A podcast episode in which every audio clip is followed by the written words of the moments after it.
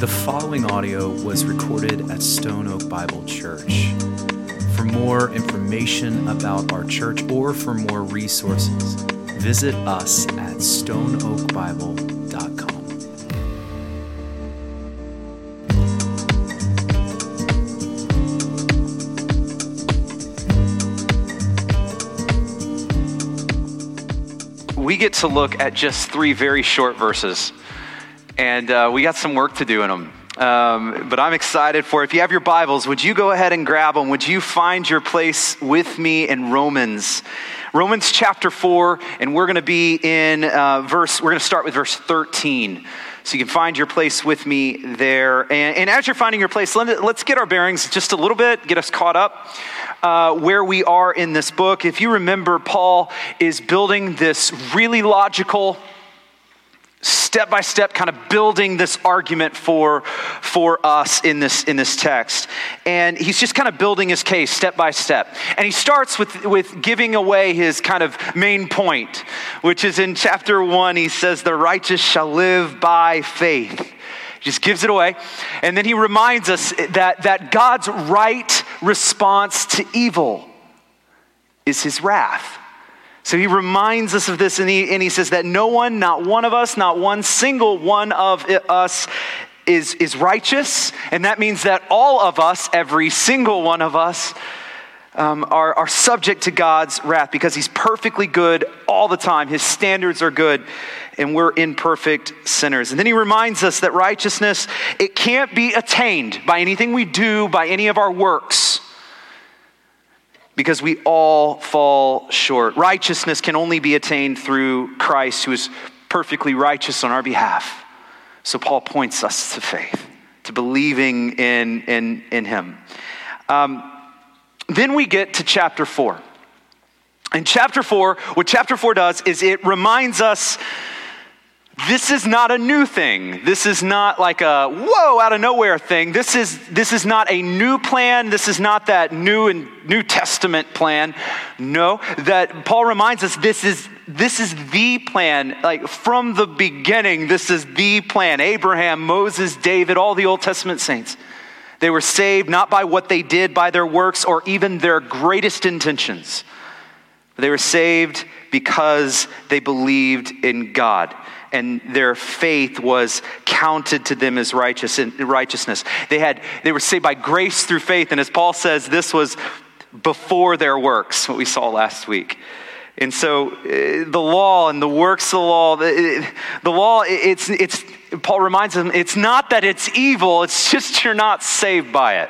Okay? That's what Paul is, is reminding. And then one more thing that we saw last week in chapter 4 is that Paul reminds us that God doesn't need your fences. What we, mean, what, what we see here, what we mean by this is that all of the things that we do to kind of put the wall up and say, that is them, this is us, separate us. We deserve to be here and they don't. All of the man made fences, Paul is very clear. Your God wants nothing to do with them, and they all fall flat and need to fall flat at the foot of the cross. And that's where we pick up now in verse 13.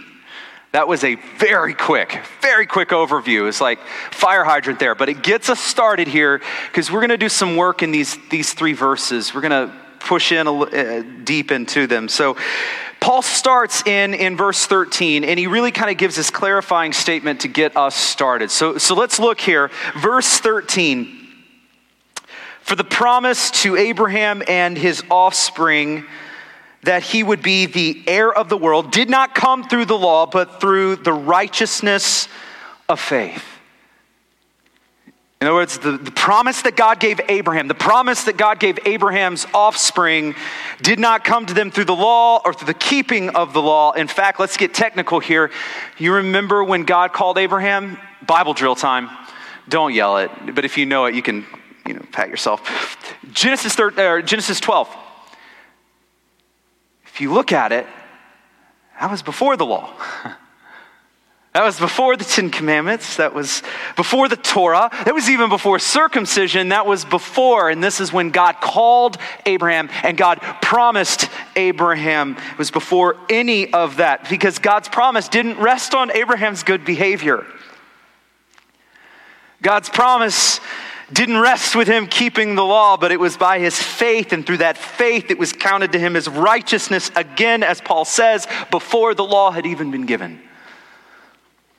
And more than that, uh, let's just see this phrase, this phrase here, but this, this heir of the world, that's just a, put that in your pocket.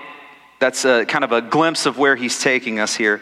But the promise that God made Abraham and to his offspring did not have to do with the righteousness of Abraham or his offspring, but their faith in the God who made the promise. And this fact has not changed even for us today.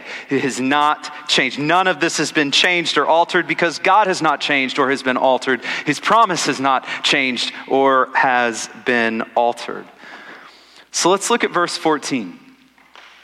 Verse 14, let's keep going a little deeper here. For if it is the adherents, the adherents of the law who are to be the heirs, faith is null and the promise is void. Take that in and let's, let's kind of take this clause by clause. For, that's because or because of this, if it is the adherents of the law. Um, let me ask you who is an adherent of the law? Well, at least two things have to be true. Uh, number one, first, to be an adherent of the law means you had been given the law. To be an adherent of the law means you have to have the law to adhere to. In other words, you need to be Jewish. Sorry, Gentiles. Paul here speaks directly to the Jew Gentile divide. He's speaking directly to that here. And I want to, what I pointed out in the previous verse, heir of the world, it's coming to play here. This is not a, a, a Jewish thing only, but it's a light to the nations, which again has always been the plan. Not new, always been the plan. So the first thing is if, if this was all about the adherence of the law, the first thing that means is it's only to those who had been given the law. Paul says no. The, the second thing here is, is it's not only those who have been given the law, but it's also those who keep it. To be an adherent of the law means you, you keep it. So it's not only the ones who have the law, it's the ones who are perfect in their keeping of the law. And Paul says if it is the adherence of the law, meaning if it's only for those who have it, and if it's only for those who are perfect in keeping it, if it's only for them who are to be the heirs and receive the promises, if it's only them, Paul makes this huge statement here faith is null and the promise is void. It all amounts to nothing. All of it amounts to nothing. Where there is no faith, there is no promise. It's a huge statement. It's a huge statement. Um, if we put all this together, what we really have here is Paul giving us this hypothetical if then statement. He gives us this if then statement. He says, hypothetically, if the promise were only given to those who have and keep the law, then the promise is void and, and, and it means nothing. If you bypass faith in the process, there is no promise. And why is that? Well, again, it's because our God has not changed. He has not changed. His standards have not changed. In fact, God even says it directly in Malachi 3 6, I believe. He says, For I, the Lord, do not change. He says it very clearly. God does not change. And, and listen, I know, I know, we live in a culture who love to think that we can kind of redefine things as we see fit and we could we can kind of reshape definitions and even define God so that he fits our definitions. In, other words, we live in this culture who forgets that we're made in the image of God and uh, we're obsessed with making God into our image. I know that, I get this, but here's the deal God is not up for redefinition. He does not change. He has not changed. He, he, he gave us His word, who He is, what He is like, and how to know Him. It does not, it does not change. God never changes. God's standard is perfect. He's never less than perfect, not even for a day. God is perfect and he will never change. And if if it were up to us to reach his standards, then we're doomed. If it were up to us to be faithful and, and to keep the law perfectly, then we are doomed. Um, our God is perfect in all his ways. I want you to think about this, just a little, little fun that we can have this morning. Um, there are roughly, there's more than this. This is a conservative uh, number here. There are conservatively seven and a half billion human beings on planet Earth right now. So if you think about that, that's just crazy.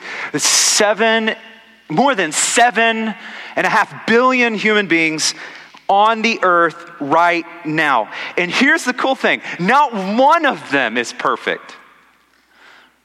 There's not one of them. What that means is there's not one parent who will come and say, No, no, no, little Johnny, he is perfect in all his ways. Not one parent will do that. Why? Because it hasn't happened. It has not happened. And all the parents in the room say, Amen. There is not one sinless person, not one. Not one apart from the God man, Jesus Christ. There has never been. Apart from Christ, throughout all of human history, all of human history, no matter the education, the culture, the nation, the wealth, the status, the health, no matter all of the systems, no matter, not one of us has been good. No, not one, in Paul's words. Not one. And that should tell us something. It should tell us what we already know about ourselves that we have all sinned and fall short. That God does not change and we are all sinners and therefore we have this problem. And Paul says, if, if the promise were dependent on you, then, then it's void. It's, it's void. No one could do it. God has not changed, neither has his promise. His promise is for salvation. And we need to hear this for people from all nations, all tongues, all tribes, all peoples, by grace through faith alone. That's, that's the promise. That's, that's the promise. It has always been for the world, and it has always been by faith alone. And the promise only comes, hear me, to those who trust the God who made the promise. Another way to say this is so, our God, He is the promise maker, and He is the promise keeper. If you ask me, what is faith? What is faith? What is our part in this? Well, it's simple. Our part is faith, and faith is trusting the promise maker to be the promise keeper. That's faith. Faith is us trusting the one who made the promise to keep the promise. No matter what, trusting. That is our part in this, and none of this has changed. And this rolls us in now to verse 15. And uh, I want to be real clear. This is an important verse because this verse, it can cause some problems. Um, it would be possible for me, it would be possible for any preacher, it'd be possible for you to get your Bible, open it up to, to Romans 4, verse 15, and preach a sermon that is absolutely heretical. You think, Pastor, this is the Word of God. How can you say that? Yes, it is. And the Word of God has a context. It is quite possible and quite dangerous to take this text out of its context. Um, you know what taking this verse out of its context gives us? It gives us a half truth. And do you know another name for a half truth? It's not true. It's a lie. It's not true. The most destructive heresies and cults, guess what? They didn't roll up into your neighborhood with a fully blown, full faced lie. Well, most of them don't. what they do is they roll up with truths that are almost in half. And slowly but surely, we land in a territory we don't want to land in. It's important that this verse be taken, as with others, in context here. And uh, this is one of those verses, by the way, that we might be tempted to take in isolation. Um, I want you to think about it like this I want you to pretend that I wrote a 15 page letter to my wife. I'm not going to tell you what it's about. But let's pretend that you got a hold of it and you open that letter to page three, paragraph two, sentence four, and you took nothing but that sentence. What are the chances that you could tell me what my letter was about? Eh. I mean, maybe. Probably not. In fact, you could take that sentence alone and, and uh, disconnect it from its context. You could probably make me say anything you wanted me to say at that point. The same is true for Paul's letter here in Romans. The same is true. This is why we preach the way we preach here, to take the whole counsel of God's word in context. So before we read this, um, here's what I want to do I want to introduce you to a bit of a pendulum swing. Um, and I think this is important because it'll help us, I think, kind of shape or give us some framework for what we're about to see in this text. Um, and, and, kind of help us. So here's the, here's the reality. In so much of Romans, Paul is helping us grapple with the tension between law and grace salvation in the law, right? And there's this tension that Paul is helping us to try to to understand and not only us as individuals but he's helping a whole church to get on the same page and understand this and, and so much of the, the new testament is really dedicated to this and, and so what i'd like to do is, is before we get into verse 15 i want to give us this framework of this possible pendulum swing. So, so let me see the first one here. So over here we have the dirty word legalism. Legalism, I'm sure you've heard about this word here, but this is what we do and what we do not do. So over here it swings and, and it becomes we can do this and, and we, we it's about us doing good so that we have a good day so that God likes us that day. That, that's legalism. Um, and, and by the way, we love, by and large, there's, there's a, it's no coincidence that this has been in the people of God for so long because we love it. We love to think that we've earned stuff. And if we're being honest, we love to think that we're a little bit more worthy than the dude next to us. And so legalism gives us the mechanisms to say that, right? Um, so that's legalism. As you can see by the word legal, it's all about the law, right? Pendulum over here. So let's swing that pendulum over to this side. I, I, don't want to, you know, make you feel bad, but I'd love to hear someone. I had my boys try to say this word on the ride over here, but antinomianism. Got it? Antinomianism is, is a big fancy word that comes from two words anti, Greek word meaning against, and nomos, Greek word meaning law. Very simple against the law. Everything legalism is, this isn't. All right, so, so what this is, is this is the belief over here that says we are saved by grace, and so it doesn't matter what you do at all. Like, Go do your thing. It does not matter because it, God is going to forgive you anyway and give you heaven anyway because Jesus did it. It's all about grace, so who cares what you do? It's over here.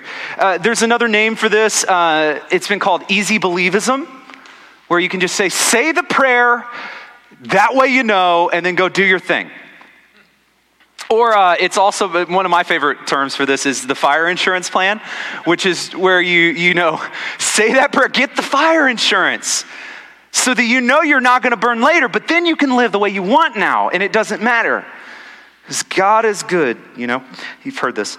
Um, here's the reality both of these pendulum swings, uh, both of these pendulum swings might have great proof texts.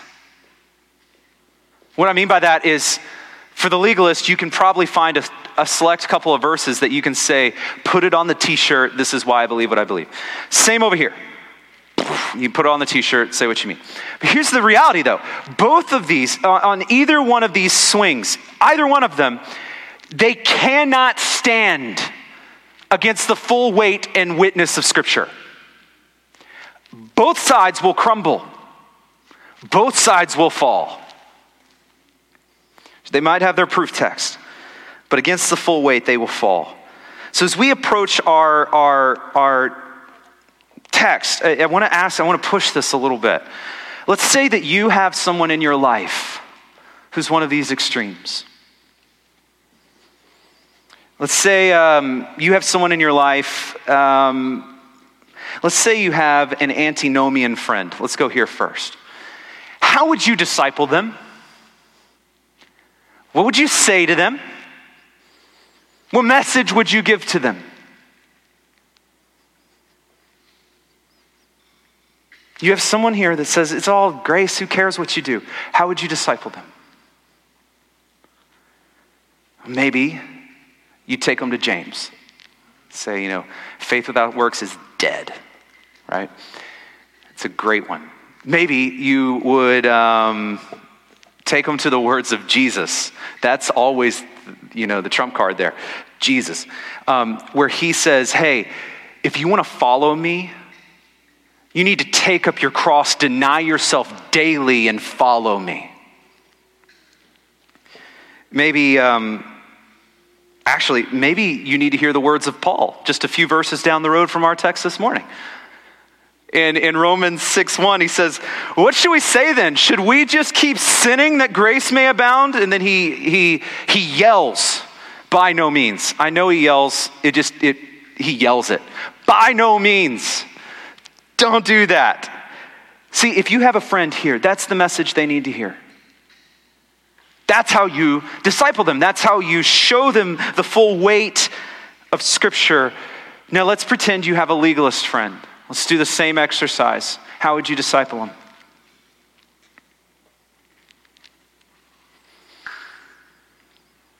How would you disciple them? Well, maybe they need to hear Jesus' words that says, Come to me, all who are broken. That I didn't come for those who don't need a doctor, I came for the sick and the broken.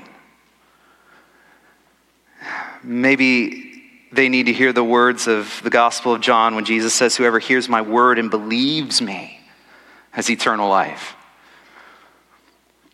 Uh, that it's not about what you do or didn't do. Maybe, I love this one, take them to the thief on the cross. Like, that's a good one. There's a lot of places you can go. But they need to hear a message like that. Maybe they need to hear a message like Romans 4 15, our text today. Why is it important that we're doing this before we get into this? There's two truths here. We'll keep it in Romans just for simplicity's sake. You can't have Romans 4:15 without having Romans 6 1 and 2. You can't. It's the whole weight, the whole counsel of Scripture, and we got to keep God's word in context. But more than that, church, there, might, there, there are going to be times when you need to be reminded of certain truths because your pendulum has swung. As your pendulum swings. And here's what we have in this church, in the ancient church of Rome we have a pendulum that is swinging. So, Paul, dealing with this group with a swinging pendulum problem, he speaks directly with love and, and just speaks directly to this. That's our context. And it's important we understand that as we roll in now to verse 15. Listen with me here. Paul says this For the law brings wrath. But where there is no law, there is no transgression. Let's unpack this together. What I'd like to kind of do is take it apart and then put it back together. Maybe you're one of those people who love to do that with things. You'll like this. Let's take it all apart. Let's put it all together. Here's, here's let's start with what this does not say. Okay? Um, Paul says, For the law brings wrath, right? That's what it says. Here's what it does not say Where there's no law, there's no wrath. Does not say that. In other words, it does not say, hey, if you don't want wrath, just stay away from the law. Does not say that. It does not say, hey, if you, do, if you don't have the law, you don't have wrath. It does not say that. Also, this verse says, where there is no law, there is no transgression. It does not say, where there is no law, there is no sin. It does not say, look, if you don't have the law, you don't sin. It's wonderful. It's like a little, it's a glitch in the system. Stay away from the law. Don't worry about sin, right? Does not say that. This verse does not call us to what I think of as the ignorance is bliss Christianity. Where, wow, if we can just stay on the simple things, we won't even have to worry about all that condemnation for those other people right? Um, Paul, in fact, has already laid this out. If you think about in the first part of Romans 1.18, he says, um, for the wrath of God, it was revealed against all ungodliness and all unrighteousness. So it, it, who suppress the truth, if you remember that, that verse, who... Um, God, eh, eh, eh, through his invisible attributes, have been able to be seen from the beginning through all that is created. And then what does Paul said? so they are without excuse. So, if you're hoping that not having the law will be the excuse, if you're hoping that ignorance, it could be your excuse, Paul says, eh, no. It's not an excuse. Ignorance is not the way to avoid God's wrath for sin. Jesus is. Not ignorance, the cross.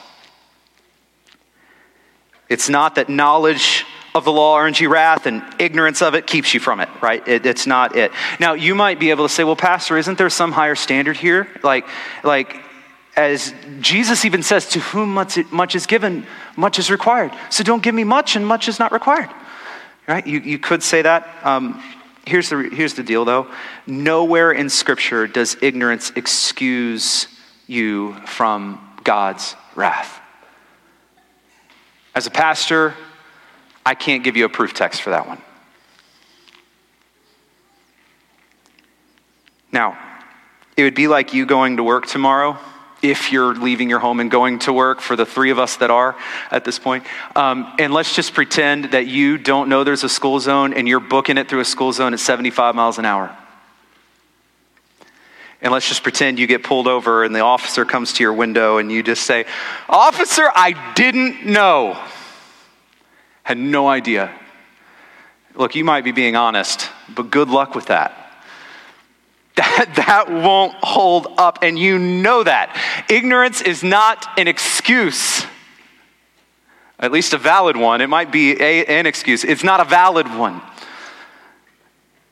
More than that, um, let's press in a little bit on this too. The word transgression here is not the word sin. It's not. Um, transgression is a legal word. It's a very technical word. Paul could have used sin. He didn't. He used transgression. And, and although it is, it is similar, there's a difference here from transgression and the word sin. Um, let me give you a quick example of, example of these to hopefully wrap our minds around this. So, example number one diet. So, in this context, the Jewish people had dietary laws that their Gentile brothers and sisters did not have. Um, they, for example, were not to eat pork. Their Gentile friends could eat pork. For the Jewish brother or sister, to eat pork was a transgression against the law. For a Gentile to eat pork, it was not a transgression against the law. Paul says here, but where there is no law, there is no transgression. In other words, Jewish brothers and sisters, There is no transgression when your Gentile brothers and sisters eat what you cannot eat. That makes sense? Don't judge them against the standards God has given you. That's the first example. That's an easy transgression example. Let me give you another example murder. Murder. Think back with me to Genesis 4. We read about Cain having a good old brotherly spat and actually murdering his brother Abel. And uh, Cain did this, Cain murdered before God wrote, Thou shalt not murder. Right? I mean, it, he did it before the tablets were there. And, and so, was that a valid excuse? Could Cain stand before his holy God and say, God, you didn't write it down yet? I can't be held accountable for that. Of course not. Why is that? Because sin goes against the heart of God. It, it destroys the sanctity of human life. It, it's just because there was no law here to transgress, it doesn't mean that he had not sinned against his God and his brother through taking the life of Abel. Hopefully that makes sense. Two examples to kind of see the, the nuances between these words. The reason I give you these two examples is so that we can see that the difference between sin and transgress. In so many cases, by the way, our actions are both of them. Right? They're both of them.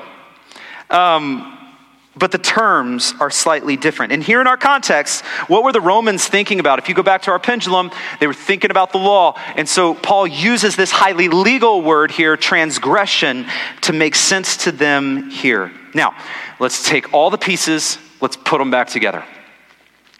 And to do that, I'm going to go back to an analogy that we already started. I'm going to pick up on it.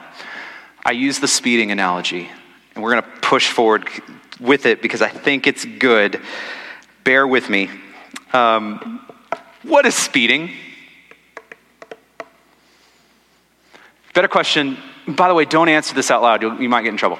Um, when is speeding speeding? At what point? Speeding, speeding. Let's push this more. Is speeding a transgression?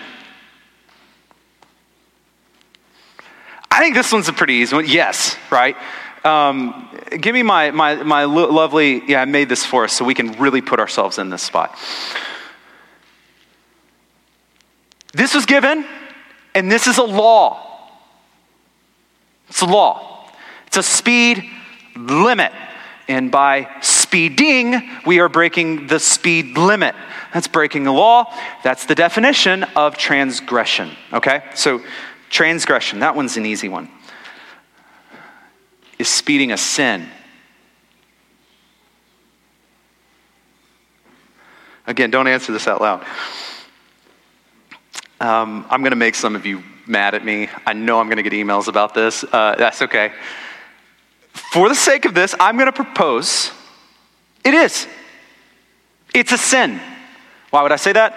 Well, because Romans 13:1 says, "Let every person be subject to the governing authorities, for there is no authority except from God, and those that exist have been instituted by God." Some of you are looking for ways to debate me right now, but I have the mic. So, no, I'm joking. This will make sense. Follow me. In a sense, when you're speeding, you are disregarding and disobeying the government officials. And as you disregard and disobey the governing officials, you are disregarding and disobeying the God who placed you under them. Sin. Piper, John Piper, if you read any of Piper, he has this unique way of saying things that are often just way above me, and I love it. He says, he says this going over the speed limit is an exaltation of your preference over the law. Thank you, Piper. So, in speeding, you're, you're disregarding the leaders that God has blessed you with. And I don't say blessed lightly. If you've ever traveled, by the way, to a, a, a country that does not have enforced speeding or traffic rules. It is chaos. I could never, ever, ever drive in Ethiopia. Ever. It's a blessing. Law and order is a blessing. Um, so, coming back to our is is is sin or is uh, speeding a transgression? Yes. Is speeding sinful? Yes. Well, wait, wait, wait, Pastor. What if my wife is pregnant? I mean, she's about, it's go time. Are you telling me that it is sinful for me to book it? I'm not hurting anyone. I'm getting my wife to the hospital. Are you telling me that is, that is sin? Is that a transgression? Is that sinful? What speed would you go in that situation if you saw that sign? Okay, well, Pastor, Pastor, what if it's an accidental thing? Like it's like I, am thinking about how much I love the gospel and I push my foot down just too hard and I'm, I'm going, I wander up to, you know, 80. Is that, is that a sin? I mean, come on, Pastor, that's, that's legalistic, isn't it? What about, Pastor, Pastor, there's this five mile an hour grace window, right? I've heard a lot about this like it's a real thing. Um, but if you go 71, 72, 73, 74, 75, you're good. You have the permission to break the law a little bit. So you're telling me that it's a sin to go three miles an hour over? Two? One? Are you telling me 71 miles an hour is a sin, Pastor? I could ask more. You could ask more. You hear what's happening though? All of a sudden, all these gray areas start bubbling up, popping up. Antinomians love gray. They don't care. All good. Yay. Legalists hate gray. Legalists exist to sniff out grays and turn them black or white. Don't like grace. So let's pretend here that you are the legalist. What would you do if you saw this sign? Well, what you would do is you would say, you know what we need? We need a barrier so that we don't even get close to breaking this. So, what we need 65 is my speed limit. So that way, if I accidentally wander up, I still, I'm still, I'm good. All right. So 65. We're not even going to get close to breaking the law because that's how awesome we are, and we're going to go 65. That's our that's our speed limit. And when you do this, you feel kind of good. You feel good about yourself. You're like, I'm a good citizen. I'm a safe driver. I, I still get places on time. Imagine that. Like, I mean, I feel good. I'm a good citizen when I do this. 65. Boom. That's all good. That's all great until you ride with a friend somewhere and you're sitting in the passenger seat. And this is what the road sign says. But you see on the dash, it's a 71, 3, 76. And all of a sudden, you're sweating, you're boiling up, you're going, like, Stop it. Stop doing the, some of this might be too close to home. This might be your marriage that I'm painting the picture of right now. Um, I get that. Um, how many know that that would be a fun car ride? How many have been in that car ride? And now, you might be hearing all this and saying, Pastor, this is still ridiculous. This is still ridiculous. This analogy is crazy. But follow me because I have a, I have a purpose for giving this analogy bigger than just making you mad. Um, as the church came together after Christ ascended,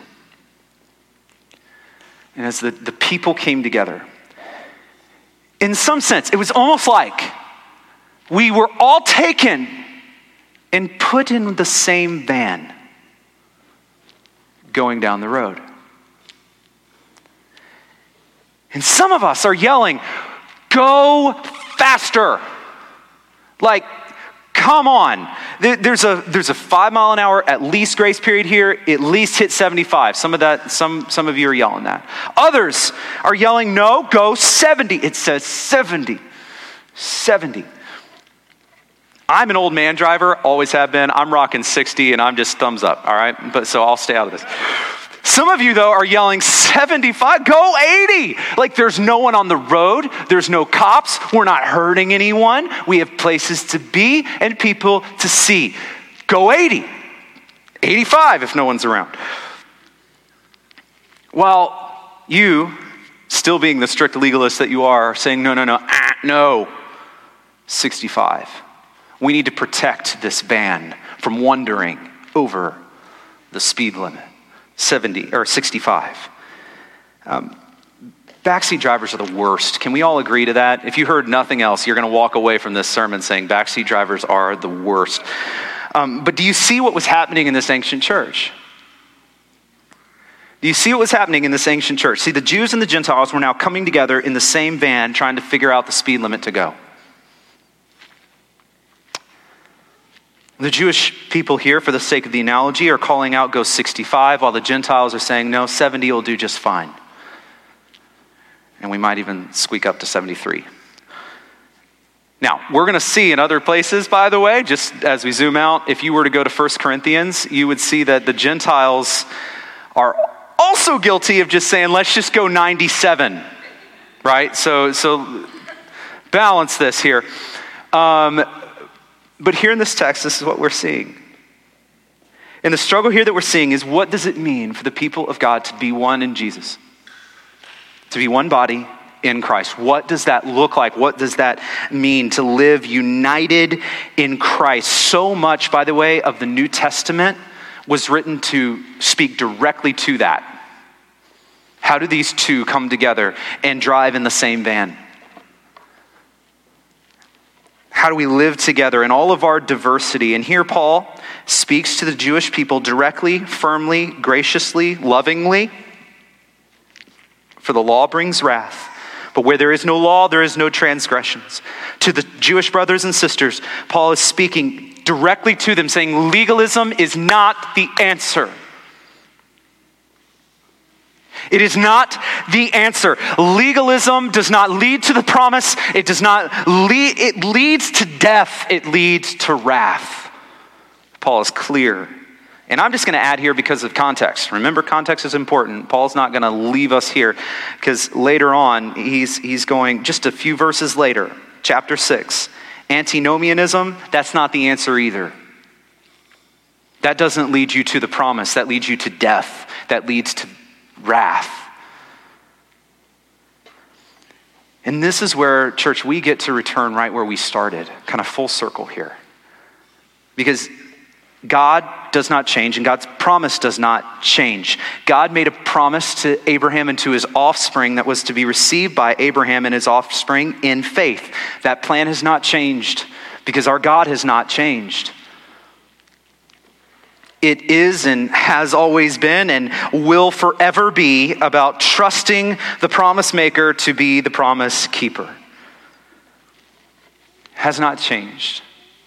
And I'll say this just like last week, I know our struggle today is, is probably not Jewish laws and Gentile customs. That's probably not our, our struggle. Um, but our struggle is so very, very similar because at the heart of it, it is the same struggle. For some of you, you can relate well, very well, to the Jewish people, the legalists in our example. You love laws, you gravitate toward works based religion, you find this desire in yourself to, to measure yourself up against how you did that day. And you love knowing that if I perform at this level, then God is pleased with me. This is the same struggle. You may be here, and you're, if you're honest, you find the temptation in yourself to not only judge yourself that way, but others that way.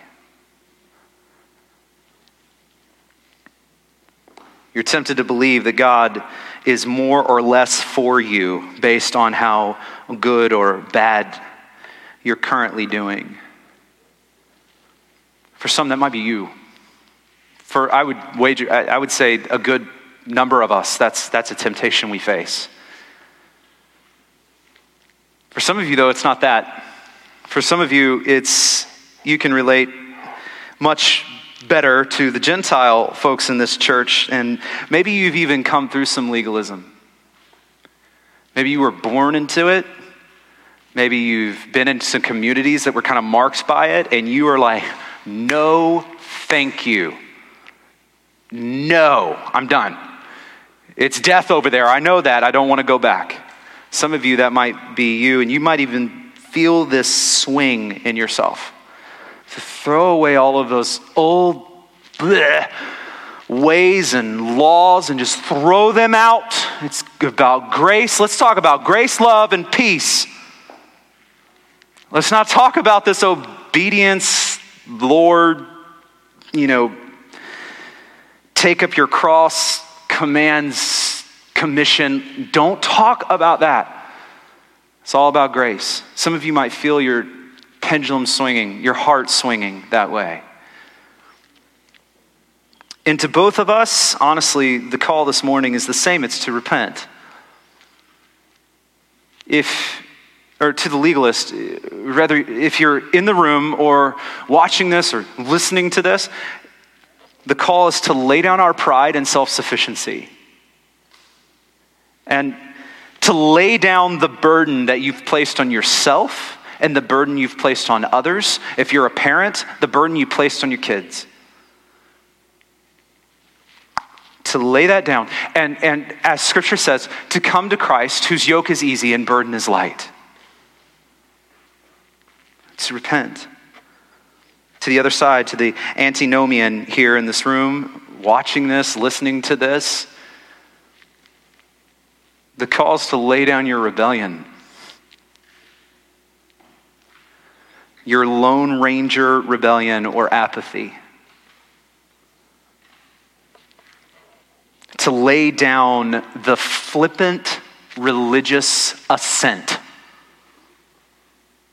That Jesus, I'll see you when I get there. Until, that, until then, would you leave me alone?